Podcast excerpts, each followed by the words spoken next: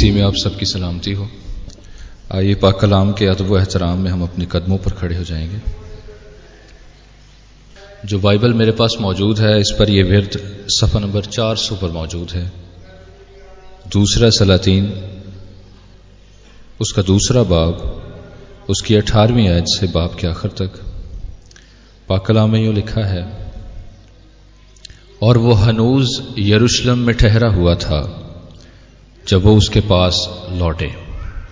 तब उसने उनसे कहा, क्या मैंने तुमसे ना कहा था कि ना जाओ? फिर उस शहर के लोगों ने अलीशा से कहा, जरा देख, ये शहर क्या अच्छे मौके पर है। जैसा हमारा खुदावन खुद दिखाता है, लेकिन पानी खराब और ज़मीन बंजर है। उसने कहा, मुझे एक नया प्याला ला दो। और उसमें नमक डाल दो। वो उसे उसके पास ले आए और वो निकलकर पानी के चश्मे पर गया और वो नमक उसमें डालकर कहने लगा, खुदावंद, यूँ फरमाता है कि मैंने इस पानी को ठीक कर दिया है। अब आगे को इससे मौत या बंजरपन ना होगा।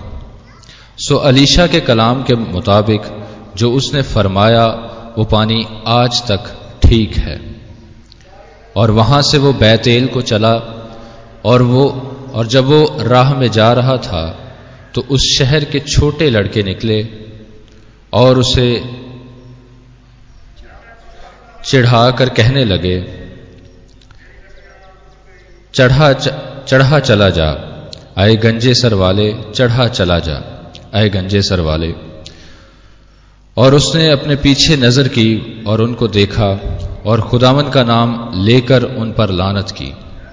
सो बन में से दो रिछनियाँ निकली और उन्होंने उनमें बयालीस बच्चे फाड़ डाले।